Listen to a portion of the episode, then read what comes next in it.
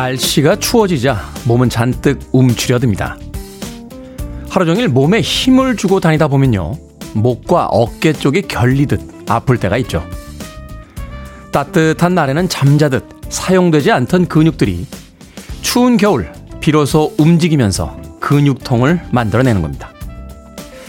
따뜻한 날과 그렇지 않은 날 쓰는 근육이 다르듯이 좋은 날과 그렇지 않은 날 써야 하는 우리의 마음도 다를 겁니다. 예기치 않은 일을 만난다고 두려워할 필요는 없겠죠. 추운 날을 위한 근육이 이미 우리에게 있으니까요. 12월 3일 금요일 김태현의 프리웨이 시작합니다. 이 노래를 처음 들었을 때, 아, 이렇게 멋진 음악이 있을 수 있다니라고 감탄했던 기억이 납니다. 그로부터 벌써 20년의 시간이 흘러갔네요. 1285님의 신청곡, 자미로콰이의 Virtual Insanity로 시작했습니다. 빌보드 kid의 아침 선택, 김태훈의 Freeway. 저는 클 태 자 쓰는 테디, 김태훈입니다. 손은신님, 안녕하세요, 테디. 행복하고 즐거운 금요일 아침, 신나게 오늘도 출발해 봅니다. 하셨고요. K81271385님, 오늘 공기는 차지만 시원해요. 산책할게요. 하셨습니다. 박예정님, 신랑은 자는 사이 출근해버리고 오늘 아침은 테디 얼굴로 하루를 시작합니다. 해 뜨기 전에 서울 모습 아름답네요. 얼른 서울 여행 가고픈 풍경입니다. 하셨고요. 강하수님, 반짝반짝 트리가 예뻐요. 크리스마스가 벌써부터 기다려집니다. 하셨습니다. 보이는 라디오로 보고 계시군요. 어, 크리스마스 트리가 드디어 스튜디오에 등장했습니다. 12월, 아, 바로 크리스마스가 기다려지는 그런 날들이죠. 은방울꽃님, 오늘 어디 가세요? 양복 입고 오셨네요. 오늘도 잘 들어보겠습니다. 좋은 아침입니다. 하셨습니다. 양복이라니요. 양복이라니. 어우, 옛날 사람, 옛날 사람. 그냥 롱코트라고 해주십시오. 양복이라니. 수트라고 하는 아주 고급스러운 단어가 있지 않습니까? 양복이라고 하니까 약간 모던보이 필이 나는데요. 1920년대나 30년대. 저 어릴 때만 해도 양복이라고 불렀었죠. 음방울꽃님. 최지현님, 테디 마땅히 즐길 일은 없는데 불금입니다. 전데 불금은 아무것도 즐길 일이 없어도 행복한 날입니다. 정교환님, 남편이 보라를 왜 해? 하길래 제가 잘생겨서라고 말했어요. 빙고. 자, 청취자분들의 참여 기다립니다. 문자번호 샵 1061, 짧은 문자 50원, 긴 문자 100원, 콩으로는 무료입니다. 여러분은 지금 KBS 2라디오, 김태훈의 Freeway 함께하고 계십니다. KBS 2라디오, yeah, 김태훈의 Freeway.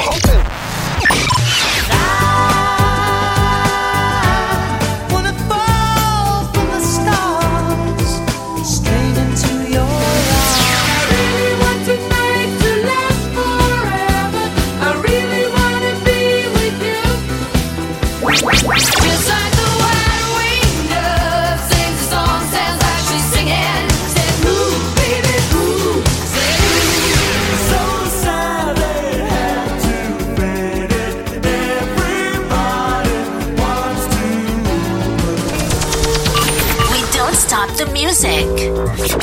90년대에 활동했던 여성 2인조 R&B 그룹이었죠. 자네이의 Hey Mr. DJ 들으셨습니다. 93년도에 나왔던 곡인데요. 빌보드 핫백 차트 6위까지 올랐던 히트 곡이었습니다. 자, 8011님. 테디, 금요일이 너무 싫어요. 고속도로를 이용해 장거리 출퇴근하고 있습니다. 금요일 퇴근길은 시간이 2배 이상 걸려서 3시간 가까이 걸리거든요. 금요일마다 조퇴를 쓰자니 너무 눈치가 보이고요. 퇴근길 생각에 방금 무겁게 시동 걸었습니다. 오늘도 좋은 팝 많이 부탁해요, 테디라고 어, 사연 보내셨습니다. 지방에서 이제 근무를 하시다 보니까 고속도로를 이용해서 장거리 출퇴근 금요일 날에는 차들이 많이 막힌다. 음, 저녁 시간에 라디오 들으시는 건 어때요? 어, 랄리의 두근두근 음악엔 네, 저녁 6시부터 8시까지 2시간 KBS 2라디오에서 합니다. 아니면 예전에 좋아했던 가수의 음반을 그 한두 장 정도 스마트폰으로 들어보시는 것도 저는 좋다라고 봅니다. 저도 가끔 그 장거리 운전할 때 있는데요. 어, 그 시간을 지루하게 보내기보다는 못 들었던 음악들 혹은 요새 뭐 팟캐스트나 어, 여러 가지 어떤 형태의 오디오 서비스들이 있으니까 그 시간을 좀 활용해 보시는 아니면 아예 직장 근처에서 짐을 하나 끊으셔가지고 운동하고 오시는 건 어떻습니까? 8012님 그냥 그 시간 버린다고 생각하지 마시고요. 무엇인가 해보는 게 필요하지 않나 하는 생각 듭니다. 5868님 회사 휴게실 동료들 오기 전에 보일러 켜놓고 청소했습니다. 1분이라도 따뜻하게 있다 일하면 좋겠어요 하셨는데 우리는 잘 모르죠. 어딘가 들어가 있으면 벌써 따뜻해져 있고 청소가 깨끗하게 돼 있어서 그 이전에 먼저 와서 보일러 켜놓고 청소하는 동료들이 있다는 거 어, 감사하게 생각합니다. 5868님. 제가요, 피자 한 판 보내드릴게요. 동료들과 맛있게 나누시길 바라겠습니다. 4327님, 우리 딸이 내일 언어치료사 국가고시 시험입니다. 화이팅 해주세요. 라고 해주셨고요. K12740-177님. 프리베이 들은 지 2주쯤 들어가요. 아침마다 아이들 깨우며 듣습니다. 쭉 한번 가볼게요. 테디 팬이었는데 아침마다 좋은 목소리, 좋은 음악에 좋은 정보들 너무 좋습니다. 하셨습니다. 아침마다 아이들 깨우면서 들으신다고요? 아이들이 그 조건 반사 같은 게 있잖아요. 아침에 일어나기 싫은데 눈 뜰 때마다 어떤 아저씨가 계속 떠들고 있으면 아, 저 아저씨 정말 지겨워 죽겠어. 라고 생각할 수 있으니까 제가 치킨 한 마리 보내드립니다. 예, 치킨을 나누시면서 바로 저 시끄러운 아저씨가 준 거야. 라고 얘기하면 얼마나 화기애애한 아침 분위기가 이루어지겠습니까? 또 아이들에게 잘 보여야 되는 게요. 어, 저는 이제 10년, 20년 할 거기 때문에 미래의 청취자들을 위한 사전 작업을 좀 하도록 하겠습니다. 자, K12740-177님 콩으로 들어오셨는데요. 샵 1061로 이름과 아이디 보내주시면 저희들이 모바일 쿠폰 보내드립니다. 짧은 문자 50원, 긴 문자 100원. 자, 치킨 말이 배달 가니까 꼭 문자로 이름과 아이디 보내주시길 바라겠습니다. 자, 5476님과 2752님, 이세미님의 신청곡입니다. Tears for Fears. Everybody want to rule the world.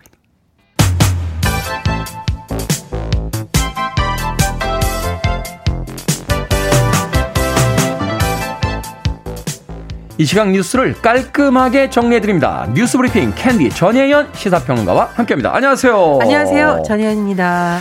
자, 즐거운 금요일의 아침이긴 합니다만 뉴스들은 좀 무겁습니다. 국내에서도 오미크론 변이 확진자가 확인이 됐습니다. 방역 당국이 추가 감염자가 있는지 분석하는 한편 그 관련 대책을 오늘 오전 중에 발표할 예정이다라고 하는데 무거운 발표가 되지 않을까 하는 생각이 좀 드는군요. 예, 어제 늦은 오후까지 집계된 상황에 따르면 코로나19 변이 바이러스인 오미크론에 감염된 확진자가 지금 6명째 확인이 됐습니다. 오미크론에 감염된 40대 부의 10대 아들도 오미크론에 감염됐다 이렇게 어제 오후 중앙방역대책본부가 밝혔는데요. 지금 코로나19 확진자 증가세도 그렇고 지금 오미크론 관련된 확진자들도 계속 이제 확인이 되고 있잖아요. 네. 정부에서 어, 앞으로 2주 동안 국내로 입국하는 여행객 접종 여부와 관계없이 열흘 동안 격리하겠다 이렇게 결정을 했고요. 해외에서 입국한 모든 확진자에 대해 변이 여부를 검소하기로 했습니다. 그리고 지금 3차 접종의 중요성을 의료진들도 대부분 강조를 하고 있습니다. 그래서 이번 한 달간 동안에 3차 접종 집중 기간으로 운영하기로 했는데요.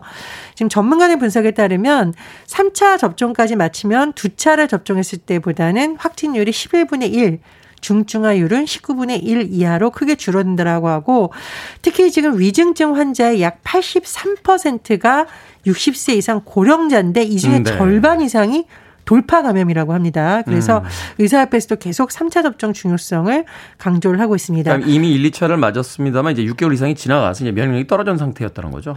그렇습니다. 그런 부분도 있을 거고요. 지금 정부에서 뭐 여러 가지 돌파 감염에 대한 분석이 나오고 있으니까 정확한 결과 좀 봐야겠습니다. 네. 근데 어쨌든 이 방역 조치는 강화해야 된다라는 목소리가 계속 나오고 있기 때문에 정부에서 굉장히 고민이 많죠. 음. 어제 여러 가지 회의를 통해서 각계 의견을 취합 중이라고 하는데요. 뭐 사적 모임 인원을 축소하거나 방역 팩스 확대 방안 등을 검토 중이라고 하는데 이 조정된 방역 수칙은 오늘 중대본 브리핑을 통해서 발표될 예정입니다. 네. 오늘 오전에 그 발표 좀 기다려 보도록 하겠습니다. 방송 기자클럽 토론회에 참석한 더불어민주당 이재명 대선 후보 부동산 정책에 대한 견해를 밝혔습니다. 어떤 내용인지 좀 정리를 해 주시죠. 예, 이 부동산 정책 관련해서 문재인 대통령이 국민과의 대화할 때 이 질문 받으니까 드디어라는 표현 드디어. 썼다라는 거 한번 네. 전해드렸죠. 그만큼 참 중요하지만 참 어렵고 여당으로서 고민이 많은 정책이라고 볼 수 있겠는데 민주당의 딜레마죠. 예, 그렇습니다. 이게 뭐 또뭐 뭐 차별하냐, 계승이냐, 보완이냐 용어상에도 논란이 있는데 어쨌든 어제 이재명 민주당 대선 후보가 방송기자 클럽 토론회에서 이 부분에 대한 질문을 받았는데 제가 보기에는 방점은 주택 공급에 가 있다 이렇게 해석을 할 수 있겠죠. 일단 수도권의 주택 공급 방안과 관련해서는 기존 도심 지역의 용적률 충수에 대해서 일부 완화해서 추가 공급성을 만들어낼 수 있다. 이렇게 얘기를 했습니다. 그리고 그동안의 주택 가격이 그런 폭등한 원인이 무엇이냐 이 부분에 대해서 이재명 후보가 진단한 것은 수요 억제에 치중한 것이라서 따라서 시장에서 기대하는 것 이상의 추가 공급 대책을 준비하고 있다. 이렇게 밝혔고요. 네. 부동산 문제는 상당 정도 안정되게 할 자신이 있다. 이렇게 강조하기로 했습니다. 지금 그리고 이제 공공임대가 한 현재 5% 정도라고 하는데 이것을 10%까지 늘려야 된다. 이렇게 음. 강조를 했었고요. 어, 현 정부의 부동산 정책에 대해서는 가장 큰 실패 영역이다. 이렇게 인정을 했지만 임대차 3법에 대해서는 이 법을 안착시키는 게 문제 해결에 도움이 되지 않을까라고 유지 쪽으로 입장을 냈습니다. 그리고 참 이 민주당으로서 참 답하기 어려운 문제가 또 나왔는데 조국 전 법무부 장관을 둘러싼 논란에 대해서는 어, 민주당이 국민들께 공정성에 대한 기대를 훼손하고 실망시켜주려고 아프게 한 점 변명의 여지가 없다라고 또 사과를 하기도 했고요.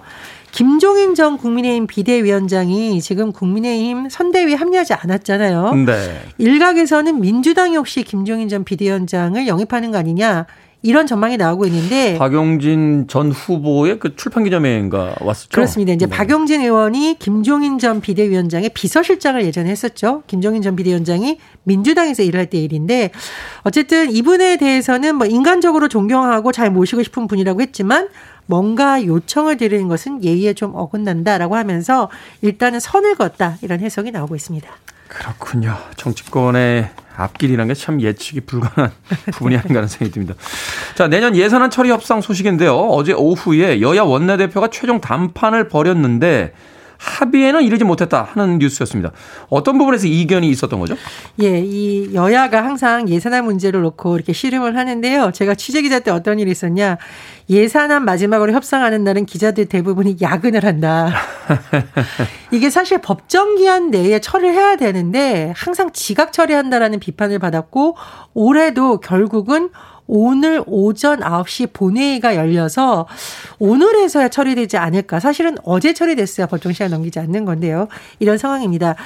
여야에서 원내대표들이 협상 과정에서 코로나19와 관련된 예산에서는 큰 이견이 없었다고 해요. 그런데 경항공모함 사업 예산을 놓고 여야가 충돌했다고 지금 전해지고 있는데 네. 이 경항공모함 사업이 해군의 수건 사업이라고 합니다. 그래서 2033년까지 3만 톤급 경항공모함을 이 건조하는 사업인데 정부에서는 예산안에 이 사업 착수를 위한 비용으로 72억 원을 포함해서 제출했는데 국회 국방위에서 이것을 전액 삭감했다고 하고 어, 간접 비용 5억 원만 담았는데 민주당은 아 이건 살려야 된다라고 주장을 하고 국민의힘은 이게 왜 민생 예산이냐. 그리고 현 정부 임기가 얼마 안 남았으니까 이건 다음 정부에서 결정해야 된다.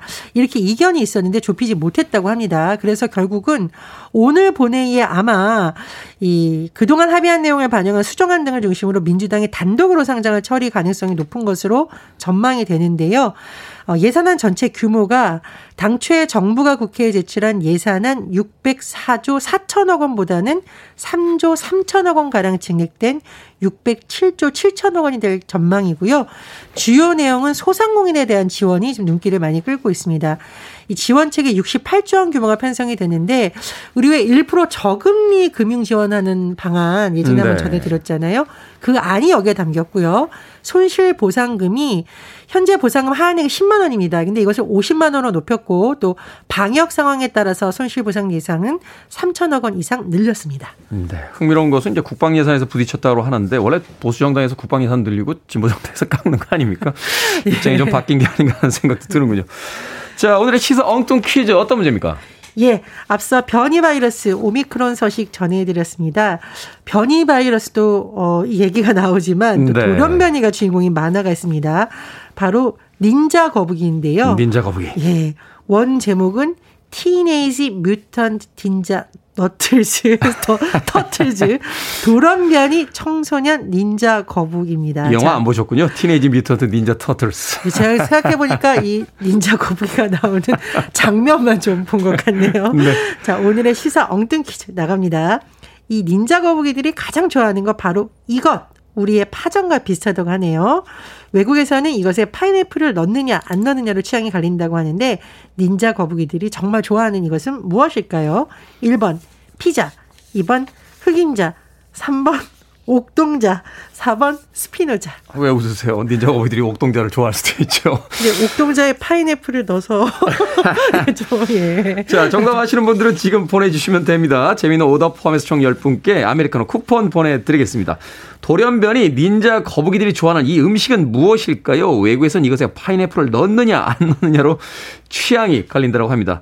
자, 1번은 피자, 2번은 흑임자, 3번은 옥동자, 4번은 스피노자 되겠습니다. 문자번호 샵 1061, 짧은 문자 50원, 긴 문자 100원, 콩으로는 무료입니다. 뉴스 브리핑 전혜연 시사평론가와 함께했습니다. 고맙습니다. 감사합니다. 주민홍님의 신청곡입니다. 스티비 닉스, Edge of Seventeen.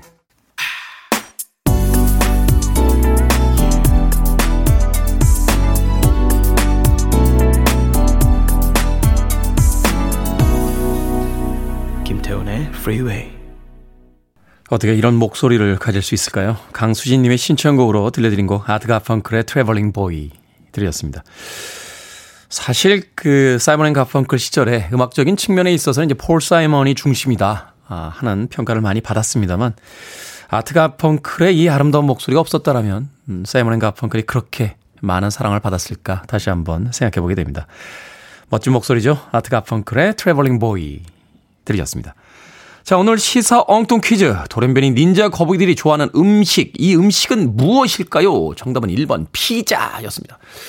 우리도 피자를 좋아하긴 하는데요. 미국 사람들의 이 피자 사랑은 좀 유별난 것 같아요. 영화 볼 때마다 그 피자 한 판 오면은 막 난리들 나죠. 예, 젊은 그 친구들 특히나 막 피자 가지고 막 서로 싸우고 심지어는 스파이더맨의 아르바이트는 피자 배달원이잖아요. 예, 뉴욕에서 피자 배달하는 그런 슈퍼 히어로로 등장을 하기도 하는데 그만큼 미국 사람들의 피자에 대한 사랑이 많다 하는 생각이 드는군요. 앞서서 뭐 파인애플을 넣느냐 안 넣느냐로 이제 미국에서 취향이 갈린다라고 했는데 파인애플 넣으면은 하와이안 스타일 아닙니까? 예, 하와이안 피자 뭐 이렇게 되는데 정답은 1번 피자였습니다. 2067님 피자 이제 허리 좀 피자라고 하셨습니다. 중의적인 표현이 있나요? 어, 자리에서 허리를 피는 것도 있지만 모든 것들이 좀 나아지자 하는 의미인 것 같은데 힘내십시오. 허리 쭉 피십시오. 2067님 0633님 팔자도 피자라고 보내주고 아침부터 힘드신 분들 많으시네요.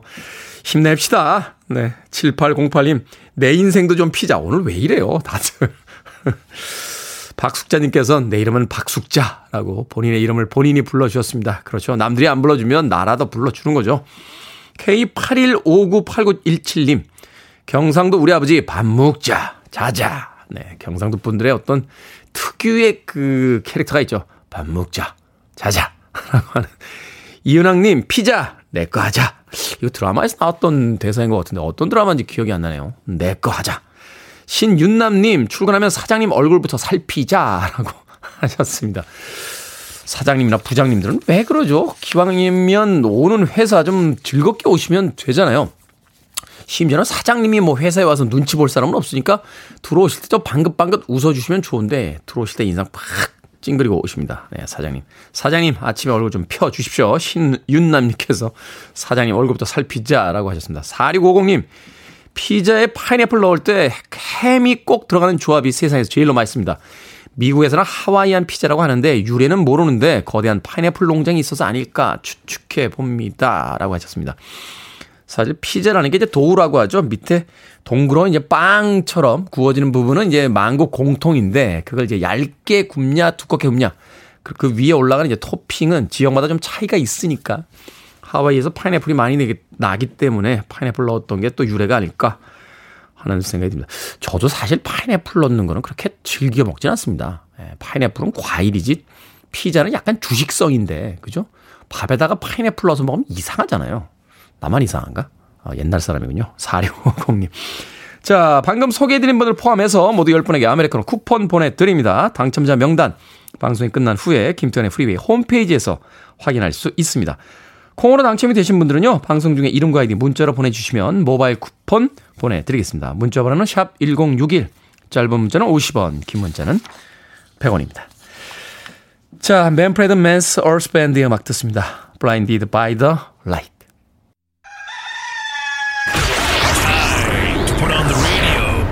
김태훈의 프리웨이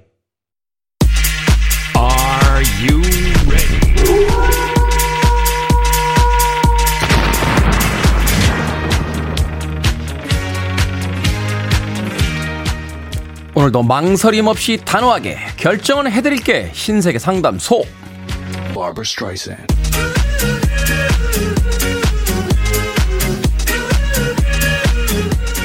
강민재님 고기가 엄청 땡기는데 소불고기 항정살 오리 주물럭 중에서 골라주세요. 소불고기 고민될 땐 소 소는 언제나 옳습니다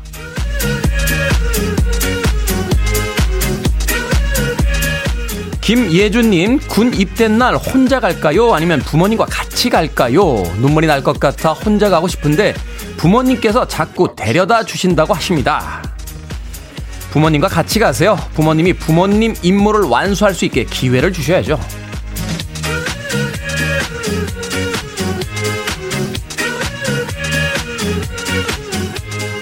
김용민님, 수능 본 고3 동생이 밥 먹을 땐 너무 소리를 냅니다. 가족이니까 잔소리를 해서 고쳐주는 게 맞을까요? 아니면 그냥 둘까요? 잔소리해서 고쳐줍시다. 집에서 쩝쩝거리면 밖에서도 쩝쩝거립니다. 인류의 평화를 위해 고쳐줍시다.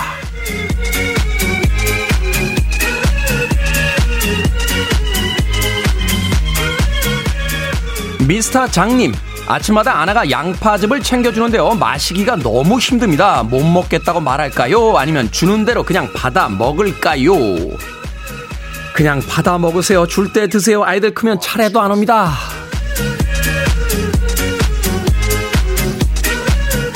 방금 소개된 네 분에게 선물도 보내드립니다. 명쾌한 상담 원하시는 분들 방송 중에 고민 보내주세요. 문자 번호는 샵 1061, 짧은 문자 50원, 긴 문자 100원, 콩으로는 무료입니다.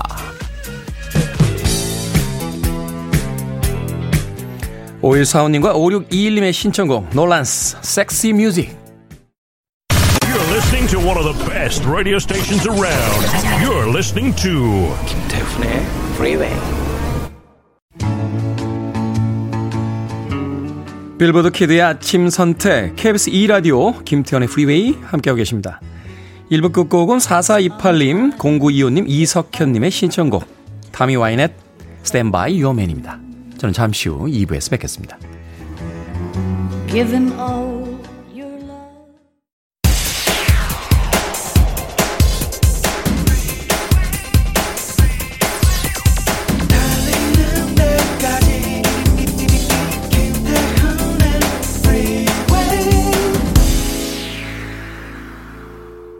I need your arms around me. I need to feel your touch.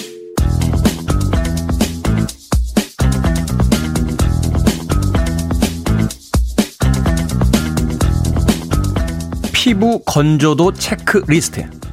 이마는 번들거리는데 뺨은 피부가 당기는 느낌이 든다. 세안하고 나서 바로 로션을 바르지 않으면 피부가 따갑고 붉어진다. 입가나 눈 주위에 잔주름이 잘 생기는 편이다. 각질이 자주 일어나고 심하면 버짐이 핀다. 환절기에는 늘 피부 트러블이 생긴다.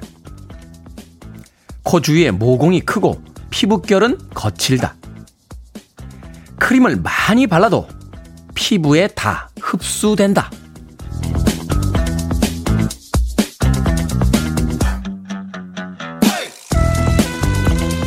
뭐든 읽어주는 남자. 오늘은 피부 건조도 체크리스트 읽어드렸습니다. 두 개 이상 해당이 된다면 피부가 건조하다는 뜻이라는데 몇 개나 해당이 되십니까? 어렸을 땐 얼굴에 뭘 바르면요. 겉돌아서 가볍게 스킨만 하곤 했는데요. 나이가 들수록 영양크림을 발라도 마른 땅에 물 주듯이 쏙쏙 흡수된다는 분들 주변에 많더군요. 물론 제 얘기는 아닙니다. 제가 사회적 나이는 좀 있지만 신체적 나이는 네, 군대 막 제대한 예비역 정도 되거든요. KBS DJ 아무나 하는 거 아닙니다.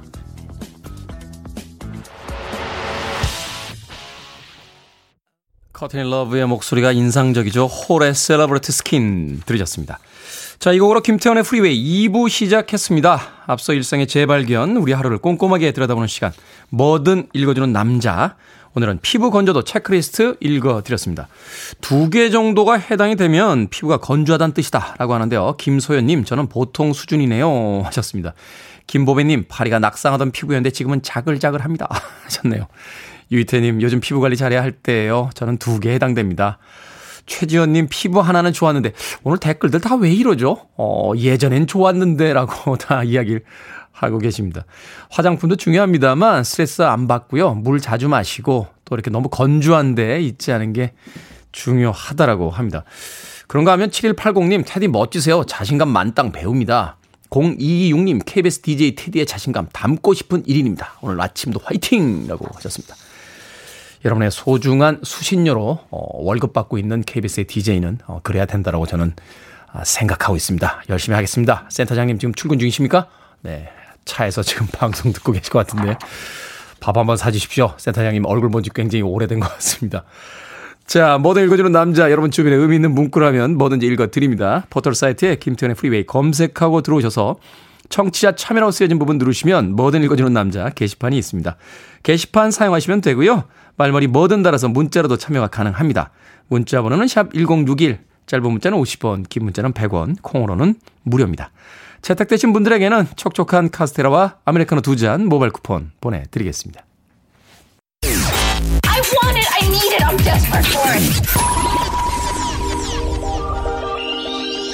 Okay, let's do it. 김태훈의 Freeway. 매일 많은 곡들을 틀어드립니다만 음, 제가 좋아하는 곡들이 이렇게 이어서 나오면 저도 기분이 좋아집니다. 4105님이 신청해 주신 심플리 레드의 스타스에 이어진 0520님과 고승현님의 신청곡 호레노치의 Say It Isn't So 들으셨습니다. 자 2450님 생활 습관을 바꿔보려고 일찍 일어나기로 했는데 그냥 일찍 일어나게만 해요. 테디 들으면서 아침에 뭘 해야 생산적인 아침을 보낼 수 있을까요? 하셨습니다. 뭐 아침에 꼭 생산적이어야만 합니까? 아침에 일어났는데 하기 싫은 영어 공부하고 읽기 싫은 업무 관련 뭐 서류나 책 보다가 아, 아침이 점점 피곤해지면 아침에 눈 뜨는 것도 힘들어집니다. 아침에 일어나서 그냥 여유 있게 예, 맨손 체조하고 커피 한 잔 마시면서 창밖을 이렇게 쳐다보는 거 그것만으로도 충분히 생산적이지 않나요? 우리는 인생이 생산적이어야만 한다라고 생각을 하는데 글쎄요, 생산적이라는 건 공장의 기계들이 해주면 되는 거고요. 우린 좀 여유를 가져도 되지 않나 하는 생각 듭니다. 2450님, 이미 충분히 생산적인 하루를 보내고 계십니다. 아침 좀 여유를 즐겨보세요. 아침에 여유가 필요할 땐 역시 마카롱이죠. 2450님에게 마카롱 보내드립니다. 아, 달달한 인생의 맛 느껴보시길 바라겠습니다. 음, 최영란님, 프리웨이가 들려주는 음악이 불금 맞네요. 한껏 기분이 업됩니다. 라고 하셨고요. 4770님, 테디 1년마다 팀 개편하는데요. 회사에 소문난 한 성격하는 선배가 둘이나 있는 곳에 가게 됐습니다. 친한 선배가 격렬합시고 잘 버티라는데 말이 쉽죠. 벌써 기도 죽고 손에 땀을 쥐게 하네요. 앞으로 해낼 일들이 험난하지 않길 바랄 뿐입니다. 친한 선배가 격렬합시고 잘 버텨. 뭐 그렇게 이야기합니까? 음, 그냥 버티지 마시고요. 그 한 성격하는 선배 두 명과 좀 친해져 보는 건 어떨까 하는 생각이 듭니다. 평범한 사람들은 버티지만 자기 인생에 욕심 있는 사람들은 남들이 어려워하는 사람과 친해질 수 있는 겁니다. 사실 어려운 선배가 있으면은 일 배우긴 최고예요. 저도 회사 다닐 때 굉장히 그 만만한 상사가 있었는데 그 상사가 잘렸어요. 그리고 굉장히 깐깐한 상사가 들어와서 1년 내내 싸웠습니다. 예, 그 상사님하고. 싸운 건 아니고 이제 일방적으로 깨진 거죠. 그런데 시간이 지나고 나서 생각해 보면 그분이 제 사회생활에 일을 많이 가르쳐 주셨어요. 예, 그때 긴장하고 살았던 그 몇 년 동안의 시간이 일하는데 나중에 이제 일을 하는데 굉장히 도움이 됐던 그런 기억이 있습니다. 4770님, 깐깐한 선배들이 어떻게 보면 인생에 더 큰, 어, 선생님이 될 수 있습니다. 어, 어제 이 선물 드렸더니 많은 분들이 열광하시더군요. 도나츠 6개 팩 보내드립니다. 깐깐한 선배님과 아, 둘이나 있다고 하셨으니까 두 개씩 나누시면 되겠습니다. 깐깐하니까 하나씩 더 달라고 하실래나요? 4770님. 도나스 6개 팩 가지고 그 두 선배님과 잘 지내보시길 바라겠습니다. 강민재님, 테리 농구 잘하시나요? 키가 많이 큰 것 같아서 농구 잘할 것 같습니다. 제가 제일 좋아하는 스포츠가 농구입니다. 하셨는데. 제가요, 어, 만능 스포츠맨인데 농구가 안 됩니다. 농구가. 제가 중학교 때 잠깐 운동을 쉬었어요. 왜 쉬었냐면 중학교 들어갔더니 다들 농구를 하더라고요. 어, 저는 초등학교 때 사실 배구 선수였거든요. 근데 배구를 되게 잘했는데 농구가 안 되더군요. 예, 왜 제가 쏘면은 그 백보드도 안 맞고 그냥 공중에서 그렇게 허무하게 떨어집니까? 그러니까 중학교 3학년 동안 굉장히 딜레마에 빠져 있었습니다. 아, 지금도 농구 잘 못합니다. 농구는 자신이 없습니다. 고등학교 때 들어가서는 농구 안 하고 유도부에 있었습니다. 유도했습니다. 유도. 예. 강민재님, 농구 잘하냐고요? 제가 농구가 안 돼요. 아, 참 하나님이 또 그걸 또 안 주셨네. 완벽한 테디에게 또 농구를 장착을 안 해주셔서 농구가 안 됩니다. 네, 김지혜님, 2010년에 쓰신 랜덤워크 지금 읽고 있습니다. 테디가 쓴 책이죠. 신기하게 지금 제 나이에 쓰셨더군요. 동갑 남자는 그때 무슨 생각을 했을까? 몰래 일기 훔쳐보는 마음으로 읽고 있습니다. 하셨습니다. 10여 년 전에 제가 썼던 책인데 명저죠. 명저. 예, 지금 절판됐습니다. 그때 무슨 생각했냐고요? 그때도 잘생겼다 하는 생각 하지 않았겠습니까? 이동호님의 신청곡으로 합니다. 카펜터스 크리스마스 월츠.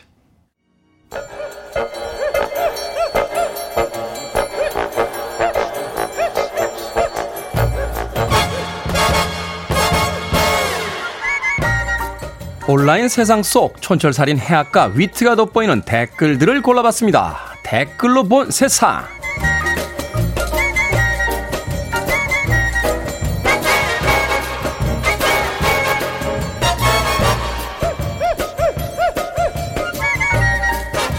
첫 번째 댓글로 본 세상. 국내에서 가장 길고 깊은 보령 해저 터널이 11년 만에 개통됐습니다. 충남 보령 대천항에서 태안 안면도까지 원래는 90분이었던 이동 시간이 10분으로 줄었는데요. 왕복 4차로 도로가 해수면에서 80m 아래 지점까지 내려간 뒤 다시 완만한 오르막길로 육지까지 연결된다는군요. 여기에 달린 댓글들입니다. 신민호님, 아버지가 한때 여기서 근무하셨습니다. 신경 쓸 게 너무 많고 위험해서 두 달 만에 살이 쪽 빠지셨어요. 스트로베리님, 어릴 때는 해저 터널 위쪽이 유리로 돼 있어서 물고기도 볼 수 있는 풍경을 상상했는데 이제 곧 그런 터널도 만날 수 있겠죠? 자, 이렇게 첨단의 기술도 있는데 언제쯤 통일이 될까요? 터널 뚫고 레일 깔고 기차 타고 중국 거쳐 유럽까지 가봅시다.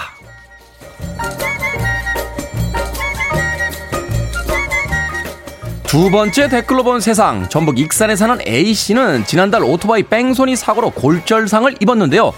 A씨의 누나가 직접 범인을 잡아 화제입니다. 중고 어플을 뒤져서 가해자가 버리고 간 헬멧과 똑같은 헬멧이 거래된 기록을 찾았고 범인에게 직접 메시지를 보냈다는데요. 범인은 사고 당하신 분이냐? 그땐 무서워서 그랬다 하면서 순순히 자백했다고 합니다. 여기에 달린 댓글들입니다. 정신 차례라님. 어렸을 때 오빠랑 맨날 괴롭히고 때렸거든요. 그런데 친구랑 싸우고 들어오면 내 동생 때리네 나오라면서 출동하더군요.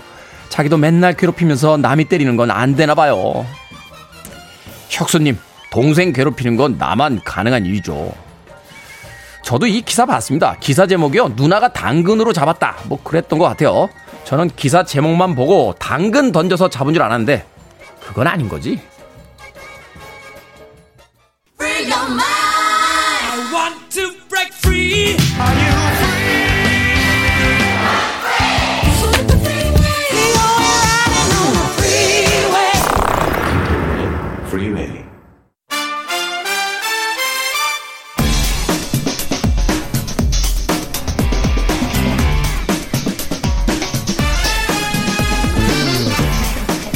영화보다 더 재밌는 영화 이야기로 함께합니다. 신의 한 수. 오늘은 늦게 오신다라고 해서 마음이 푸근했는데 일찍 오셨습니다. 허나몽 영화평론가 그리고 이지혜 영화 전문기자 나오셨습니다. 안녕하세요. 안녕하세요. 안녕하세요. 허나몽 늦게 영화평론가 네. 오늘 늦게 오신다고 안 했습니까? 그러니까 일부러 늦게 오려고 그러는데 왜 이렇게 제 걸음이 빨라가지고 이렇게 음. 일찍 왔는지 그 지하철을 타고 오는데요. 네. 예, 오늘 지하철 운행에 좀 문제가 생겨가지고 아니 거기까지는 얘기 안 하셔도 돼요.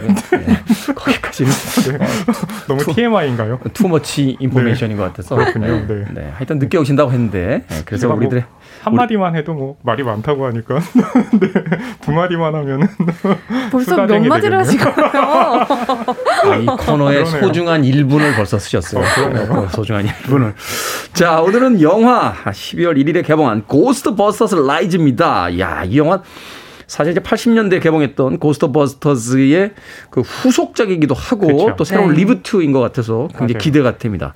두 분의 평점부터 들어봅니다. 네, 저의 평점은요 다섯 개 만점에 세 개인데요. 세 개. 사실 심정적으로는 네 개도 주고 싶어요. 음. 너무 팬이기 때문에 네. 완성도를 떠나가지고 예, 저는 너무 반갑더라고요. 별 세 개.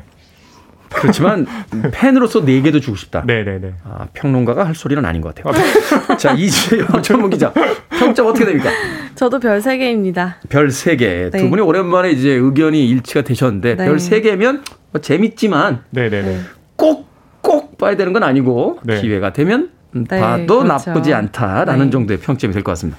자, 1984년에 고스트버스터스가 이제 그 엄청난 성공을 거뒀었죠. 네. 그렇죠. 그리고 89년에 고스트버스터즈 2에 이어서 이제 32년 만에 개봉한 후속작인데 네. 사실 중간에 그 맞아요. 여성 버전의 고스트버스터스가 있었어요. 네, 그쵸. reboot를 했었죠 한참. 맞아요. 네, 근데 사실은 이제 그 평이 이렇게 좋지는 않았고 음. 흥행에서 실패를 했던 것 같은데.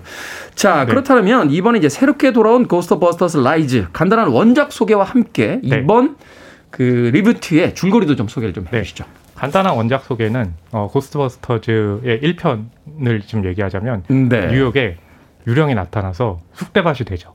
그렇죠. 고스트버스터즈 멤버들이 그 쑥대밭을 네, 평화로 평화롭게 마무리하면서 영웅이 됩니다. 그게 이제 원작의 내용이죠. 잠깐만요. 아니 간단하게 아니, 하시라면서요. 잠깐만 그런 줄거리는 네. 모든 액션 영화에 다 들어가는 거 아닙니까? 악당들이 나타났는데 네. 주인공들이 해결했다. 어, 악당은 아니고 유령이라고 이제 표현을 했고 그 당시에 아, 그게 차이입니까? 네. 아 근데 가장 정말 중요한 차이죠. 결정적인 네. 차이인 게 네. 80년대 초반 당시에 정말로 악당이 등장하는 영화들이 인기였는데 네. 유령을 잡는 그 멤버들이다라는 게 컨셉이 굉장히 뛰어나게 그 대중들에게 각인되면서 크게 성공을 거뒀거든요. 네. 네. 그렇기 때문에 네, 중요합니다.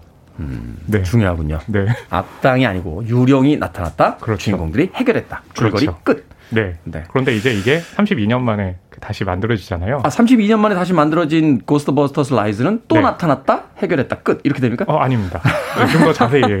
제가 좀 이야기를 좀 할게요. 네네. 네. 어, 그 고스트 원년 멤버 중에 한 명의 그 인물이 사망합니다. 사망한다. 예, 그러면서 그 집을 하나 남겨주는데요, 시골에. 네. 네, 그래서 그 집을 어, 살기 위해서 이 엄마와 손자, 손녀들이 옵니다. 음. 근데 할아버지 이제 유산을 그 정리하기 그렇죠. 위해서. 맞아요. 근데 그 주변에서 유령이 나타나요. 아. 네, 그러면서 이 손자, 손녀들이 뭔가 이렇게 초자연적인 어떤 신호를 받으면서 고스트 멤버, 고스트 버스터즈 멤버들이 사용했던 그 Ecto-1이라든지 자동차, 무기들을 발견을 해요. 아. 예, 그러면서 퇴치한다는 그런 내용입니다. 아, 그러니까 유령이 다시 나타났다. 네. 손주들이 장비를 발견해서 또 해결했다. 네. 근데 심지어 그 유령들도 고스트버스터즈 1편에 나타났던 그 유령들과 같다. 같다. 네. 아, 간결한 줄거리 어, 요약. 굉장히 복잡하지 않나요? 너무 복잡했습니다. 그렇죠. 네. 이해가 안 될 정도로 너무 그렇죠. 네. 자, 원작. 이 원작 저도 극장에서 몇 번 봤던 기억이 나요. 음. 저희 네. 그 어린 시절에 참 그 행복하게 예, 아주 그 두 시간 동안을 즐겁게 봤던 그런 기억이 나는데 하지만 이제 원작을 안 본 분들도 계실 것 같아요. 네. 이 원작을 안 본 분들도 무리 없이 볼 수 있는지 네. 또 원작 팬들이라면 원작을 아주 좋아했던 분들이라면 또 열광할 만한 부분들이 있는지. 일단은 원작을 안 본 분들도 이야기를 이해하시는 데는 전혀 어려움이 없을 거예요. 워낙 이게 과거와 현재를 이어주는 이야기이기 때문에 과거에 대해서도 굉장히 친절하게 설명을 해서 이 고스트버스터즈 오리지널 시리즈에 대해서 모르는 분들도 어, 이야기를 받아들이는데 전혀 무리가 없고요. 네. 다만 너무 친절하게 설명을 하다 보니까 좀 리듬이 지루하다고 느끼시는 분들도 아. 있을 수 있을 것 같아요. 그 이야기를 너무 많이 하니까. 네, 그리고 또 무엇보다 무리 없이 볼 수는 있지만, 어, 허평론가님처럼 원작의 팬이어야만 음. 그 정수를 제대로 즐기고 오리지널 cast 멤버가 나왔을 때 엄청난 감동을 안기거든요. 근데, 하나만 여쭤보겠습니다. 네. 마시멜로 어, 나옵니다. 유령 나옵니까? 나옵니다. 그럼 봐야죠. 어? 스포일러인데. 그거 이렇게 밝히시면 안 되는데. 예고편에 어, 너무- 나옵니다. 네, 너무 문제시네요. 네. 아, 스포일러입니까? 엄청난 스포일러입니다. 전혀 아닙니다. 관객분들이 마시멜로 얘기를 듣자마자 어 영화 다 봤네? 라고 할 정도입니다. 그리고 무엇보다도 이 영화의 분위기가 현재 2021년에 다루고 있지만 그 고스트버스터즈가 개봉했던 80년대 같아요. 이 썸머빌이라는 마, 마을 자체가 그 80년대의 시간이 멈춘 것 같고 지금 흔히 보이는 스마트폰조차도 거의 등장하지 않아요. 뭐 우리가 유령을 본다 이러면 당장 핸드폰을 검색하고 꺼내서 뭐 동영상을 찍을 것 같은데 SNS에 올리고. 네, 그런 식으로 이야기는 전개되지 않아서 그 80년대 당시 가족 영화의 분위기를 가지고 있어서 그때의 향수를 가지고 계신 분들이 보면 훨씬 더 풍성하게 즐기실 수 있지 않을까 싶습니다. 그렇군요. 오리지널 고스트버스터스의 멤버들도 등장합니까? 어, 당연히 등장을 하고요. 그게 이 영화의 아주 중요한 부분이고. 아, 스포일러입니까? 아, 스포일러는 아니에요. 그것을 굉장히 이 영화의 핵심처럼 계속 홍보를 하고 있기 때문에 스포일러는 네. 아니고, 여기에 그 오리지널 멤버들이 썼던 뭐 proton pack이나 자동차 Ecto-1, 뭐 유령을 잡을 때 썼던 trap 같은 것들도 그대로 고증을 거쳐서 음. 등장을 하니까 분명히 팬분들이 보면 훨씬 더 즐겁죠. 그렇죠. 사실 이제 원작의 팬들이라면 그 원작에 있었던 것들이 이제 등장해 줄 때. 네. 왜 스타워즈가 reboot 됐을 때 그런 느낌이었잖아요. 그 그렇죠. 밀레니엄 팔콘 같은 그 우주선이 전설적인 우주선이 막 탁 날아오를 때. 맞아요. 어, 그때 다들 정말 소리 질렀었죠. 예, 저 사실 그 작품 이제 미국에서 프리미어 때 봤는데 막 관객들이 일어나서 팝콘 던지고 박수 치고 막 난리도 아니더라고요. 그렇죠. 저도 이게- 미국 가서 보고 싶네요. 네. 자, 허은주님, 저는 무서운 거 못 봐요 하는데, 제가 장담하는데요. 아, 유령이 나오는, 유령이 나오는 전 세계 모든 영화 중에서 가장 안 무서운 그렇죠. 영화입니다. 맞습니다. 네. 네, 허은주님 걱정 안 하셔도 됩니다. 음악 한 곡 듣고 와서 고스트버스터즈 라이즈 계속해서 이야기 나눠보도록 하겠습니다. 레이 파커 주니어입니다. 고스트버스터스. 레이 파커 주니어의 고스트 버스터스 들으셨습니다. 빌보드 키드의 아침 선택, KBS 2라디오, 김태현의 프리웨이, 신의 한수, 허남웅 영화평론가, 이제 영화 전문기자와 함께 영화 고스트 버스터스 라이즈에 대해서 이야기 나눠보고 있습니다. 자, 연출 맡은 제이슨 라이트먼. 이 감독이 가족이 만든 가족에 대한 영화 뭐 이렇게 이야기를 하던데 이게 어떤 의미입니까? 네, 그 원작의 감독이 이반 라이트만이고요. 이반 라이트만. 네, 이번에 고스트버스터즈 라이즈를 만든 감독이 제이슨 라이트만. 그러니까 부자간이에요. 아, 아들이에요? 그렇죠. 네. 예. 그러니까 이제 이반 라이트먼이 1탄과 2편을 만든 후에요. 그러고 나서 이제 제이슨 라이트먼은 이제 주노라든지 인디에어라는 작품 만들었던 감독인데 이 제이슨 라이트만 왜 굉장히 심각한 이야기를 가볍게 다룰 줄 알고 그렇죠. 영화 잘 만드는 감독이잖아요. 맞아요. 네. 그러니까 고스트버스터즈 라이즈에 대한 아이디어도 이 제이슨 라이트먼이 냈는데 뭐냐 하면 그 해롤드 레미스 그러니까 스팽글러 역을 맡았던 해롤드 레미스가 네. 4년 전에 이제 하늘의 별이 됐잖아요. 아, 세상을 떠났군요. 그렇죠. 그러면서 이제 제이슨 라이트먼이 12살 소녀가 그런 좀 할아버지가 가지고 있는 임무를 이어받아서 고스트 고스트 버스터즈 멤버의 새로운 rising star가 된다면 어떨까라는 음. 아이디어를 가지고 시나리오를 써서 아버지한테 보여줬더니 아버지가 보자마자 우신 거예요. 아, 네, 그러니까 아들이 그 정서를 아들이, 굉장히 잘 살린 거죠. 아들이 자신의 어떤 유산을 그 그렇죠. 물려받는 그 그게 이제 감동적이어서 그러니까 부자가 연출을 맡았지만 또 극 중에 할아버지와 손녀가 또 하나가 되는 그런 이야기잖아요. 그래서 그렇죠. 가족이 만든 가족에 대한 영화라는 평이 있는 거죠. 음. 사실 고스트버스터스는 그 아이들 보여주러 갔다가 네. 어른들도 신나서 보는 그런 아, 그렇죠. 영화였잖아요. 맞아요. 이번 작품도 이제 그런 어떤 내용이 담겨져 있다 이렇게 볼 수 있겠네요. 그렇죠, 네. 아버지 세대, 엄마 세대가 예전에 봤던 이야기를 아이들과 같이 이야기 나누면서 네네. 볼수 있는. 그러니까 뭐 유령을 잡는다는 게 세상을 구한다라는 의미도 있지만 어, 특히 이번 고스트버스터즈 라이즈에서는 가족을 회복하는데 굉장히 큰 역할을 하거든요. 이 음. 가족이 어느 정도 해체 위기를 가지고 있고 또 어, 이 손녀로 나오는 이 소녀의 엄마 같은 경우에는 아버지인 이곤 스팽글러에 대한 아픔이 있어요. 가족을 네. 등한시했다라는 그런 오해가 있는데 그런 오해 같은 것들도 이제 소녀가 유령을 잡고 고스트버스터즈가 되는 과정에서 해소가 되거든요. 그러니까 정말 가족을 위한 영화라고 볼 수가 있죠. 우리나라뿐만이 아니라 뭐 유럽이나 미국에서도 결국은 이제 신고 갈등 같은 게 지금 굉장히 큰 사회적 문제인데 아마 그렇죠. 그런 문제 의식을 가지고 네. 그 부모 세대와 아이들이 같이 볼 수 있는 영화를 만든 게 아닌가 하는 생각도 듭니다. 사실 이- 보통 예. 네네 그 고스트버스터즈가 나왔던 80년대라고 하면 아, 그 할리우드 영화의 어떤 모험극 액션 음. 어드벤처물이 굉장히 크게 흥행했던 시기였잖아요. 인디아나 존스가 등장하고 그렇죠. 그다음에 뭐 구니스라는 작품도 있었죠. 그런 정서들이 이 영화에 잘 살아 있는데요. 그때 이 영화를 보고 자란 세대들이 지금 보니까 중고등학생의 아버지 어머니 뻘이더라고요. 음. 예, 그러니까 그들과 또 자식들이 고스트버스터즈 라이즈를 보면서 하나 되는 뭐 하나까지 되는 건좀 그렇긴 하지만 손, 손에 손 잡고 봐야 됩니다. 함께 보는 예, 그런 좀 재미가 있는 게 바로 고스트버스터즈 라이즈죠. 원작의 제목이 고스트버스터스 Afterlife라고 되어 있습니다. 네. 이게 어떤 의미인가요?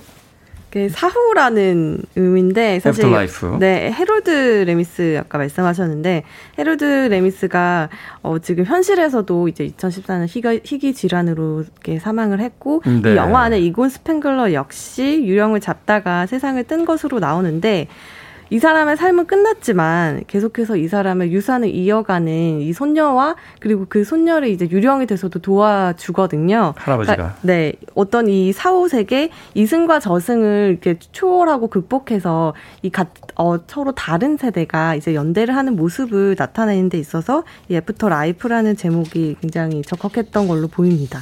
그렇군요. 이제 하나 중요한 건 이 영화에서 이제 아까 그 시- 청취자분들도 무섭지 않냐고 했는데 네. 이 영화에서 유령이라는 개념은 뭔가 우리와 다른 세계에 있는 그런 개념이 아니라 사실은 하나를 이루는 이 세계를 이루는 하나의 개념이거든요. 음. 그러니까 Afterlife라는 부제 자체가 이미 이제 이 이승과 저승이 하나 된다는 그런 음. 의미를 좀 내포하고 있으니까요. 근데 국내 제목은 라이즈잖아요. 아무래도 새로운 인물들이 등장하니까 예, 그런 점에서 좀 바꾼 걸로 보입니다. 그렇군요. 인상 깊었던 장면 하나씩만 짧게 소개해 주신다면. 네, 먹개비가 나옵니다. 근데 먹개비가 먹개비 원작 보신 분들은 빵 터지실 거예요. 어. 먹개비. 예. 그 예전에 이렇게 막 뉴욕에서는 그러니까 철, 그러니까 막 물, 막 방화수 같은 거 먹고 이랬잖아요. 이번에 철공소에 있습니다. 아, 심각한 스포일러. 역시나 우리의 네. 기대를 저버리지 않고 또 스포일러를 아 그러네요. 네. 아 이거 이거 왜 제가 왜 얘기했죠? 오늘 조금, 오늘 조금 늦게 오셨어야 되는데. 아니 왜 항상 인상적인 장면 얘기하라고 그래가지고 그냥 기억에 남는 장면 이랬으면 스포일러 안 했을 텐데. 그렇게 얘기해도 찰떡같이 알아들으셔야 돼요. 아, 네. 자, 그러게요. 영화 전문기자. 인상 깊은 장면. 저는 마시멜로맨인데 마시멜로맨이 원래 되게 거대하게 원- 그 1편에서 나왔었는데 여기서는 아주 작고 귀엽지만 엽기적인 행각을 벌이거든요. 그걸 보는 재미가 있으실 것 같아요. 음, 네. 뭐 마시멜로는 제가 아까 다 이야기한 거니까 안전한 선택을 하셨군요. 안전한 눈치가 선택이었습니다. 빠르시네요. 스포일러 할까봐 또. 자, 영화 고스트버스터즈 라이즈 두 분의 한 줄 평 듣습니다. 네, 저의 한 줄 평은요. 헤럴드 레미스를 기르며, 음, 아, 네, 기르며가 기리며. 네. 네. 개인적 친분이 있으신 건 아니죠. 어 그렇지는 않은데 네. 아마 헤럴드 레미스를 기억하는 분들에게 이 영화 보시면 이 영화 마지막에 아마 우실 거예요. 음, 네, 그 정도까지만 알려드립니다. 80년대 우리를 행복하게 해줬던 그렇죠. 한 배우를 기리며 맞아요. 그의 유산을 물려받아서 새롭게 reboot된 고스트버스터즈 라이즈. 자, 이제 영화 전문 기자 한 줄 평. 디지털 시대로 돌아온 유령 잡는 아날로그 영웅들로 음. 하겠습니다. 아날로그와 디지털의 만남. 네. 자, 신의 한 수. 오늘은 영화 고스트버스터즈 라이즈에 대해서 이야기 나눴습니다. 아주 행복한 시간이었고, 네, 허남웅 영화평론가의 스포일러만 없었더라면 완벽하지 않았나 그런 생각 해보게 됩니다. 자, 허남웅 영화평론가 이제 영화 전문 기자와 이야기 나눴습니다. 다음 주에도 재밌는 영화 이야기 기대하겠습니다. 고맙습니다. 안녕히 계세요. 감사합니다.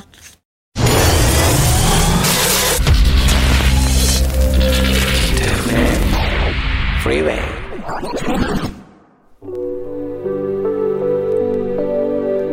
KBS 2라디오 김태훈의 프리웨이 오늘 방송 여기까지입니다. 오늘 끝곡은 니카 코스타의 음악 준비했어요. First Love. 편안한 금요일 되십시오. 저는 내일 아침 7시에 돌아오겠습니다. 고맙습니다.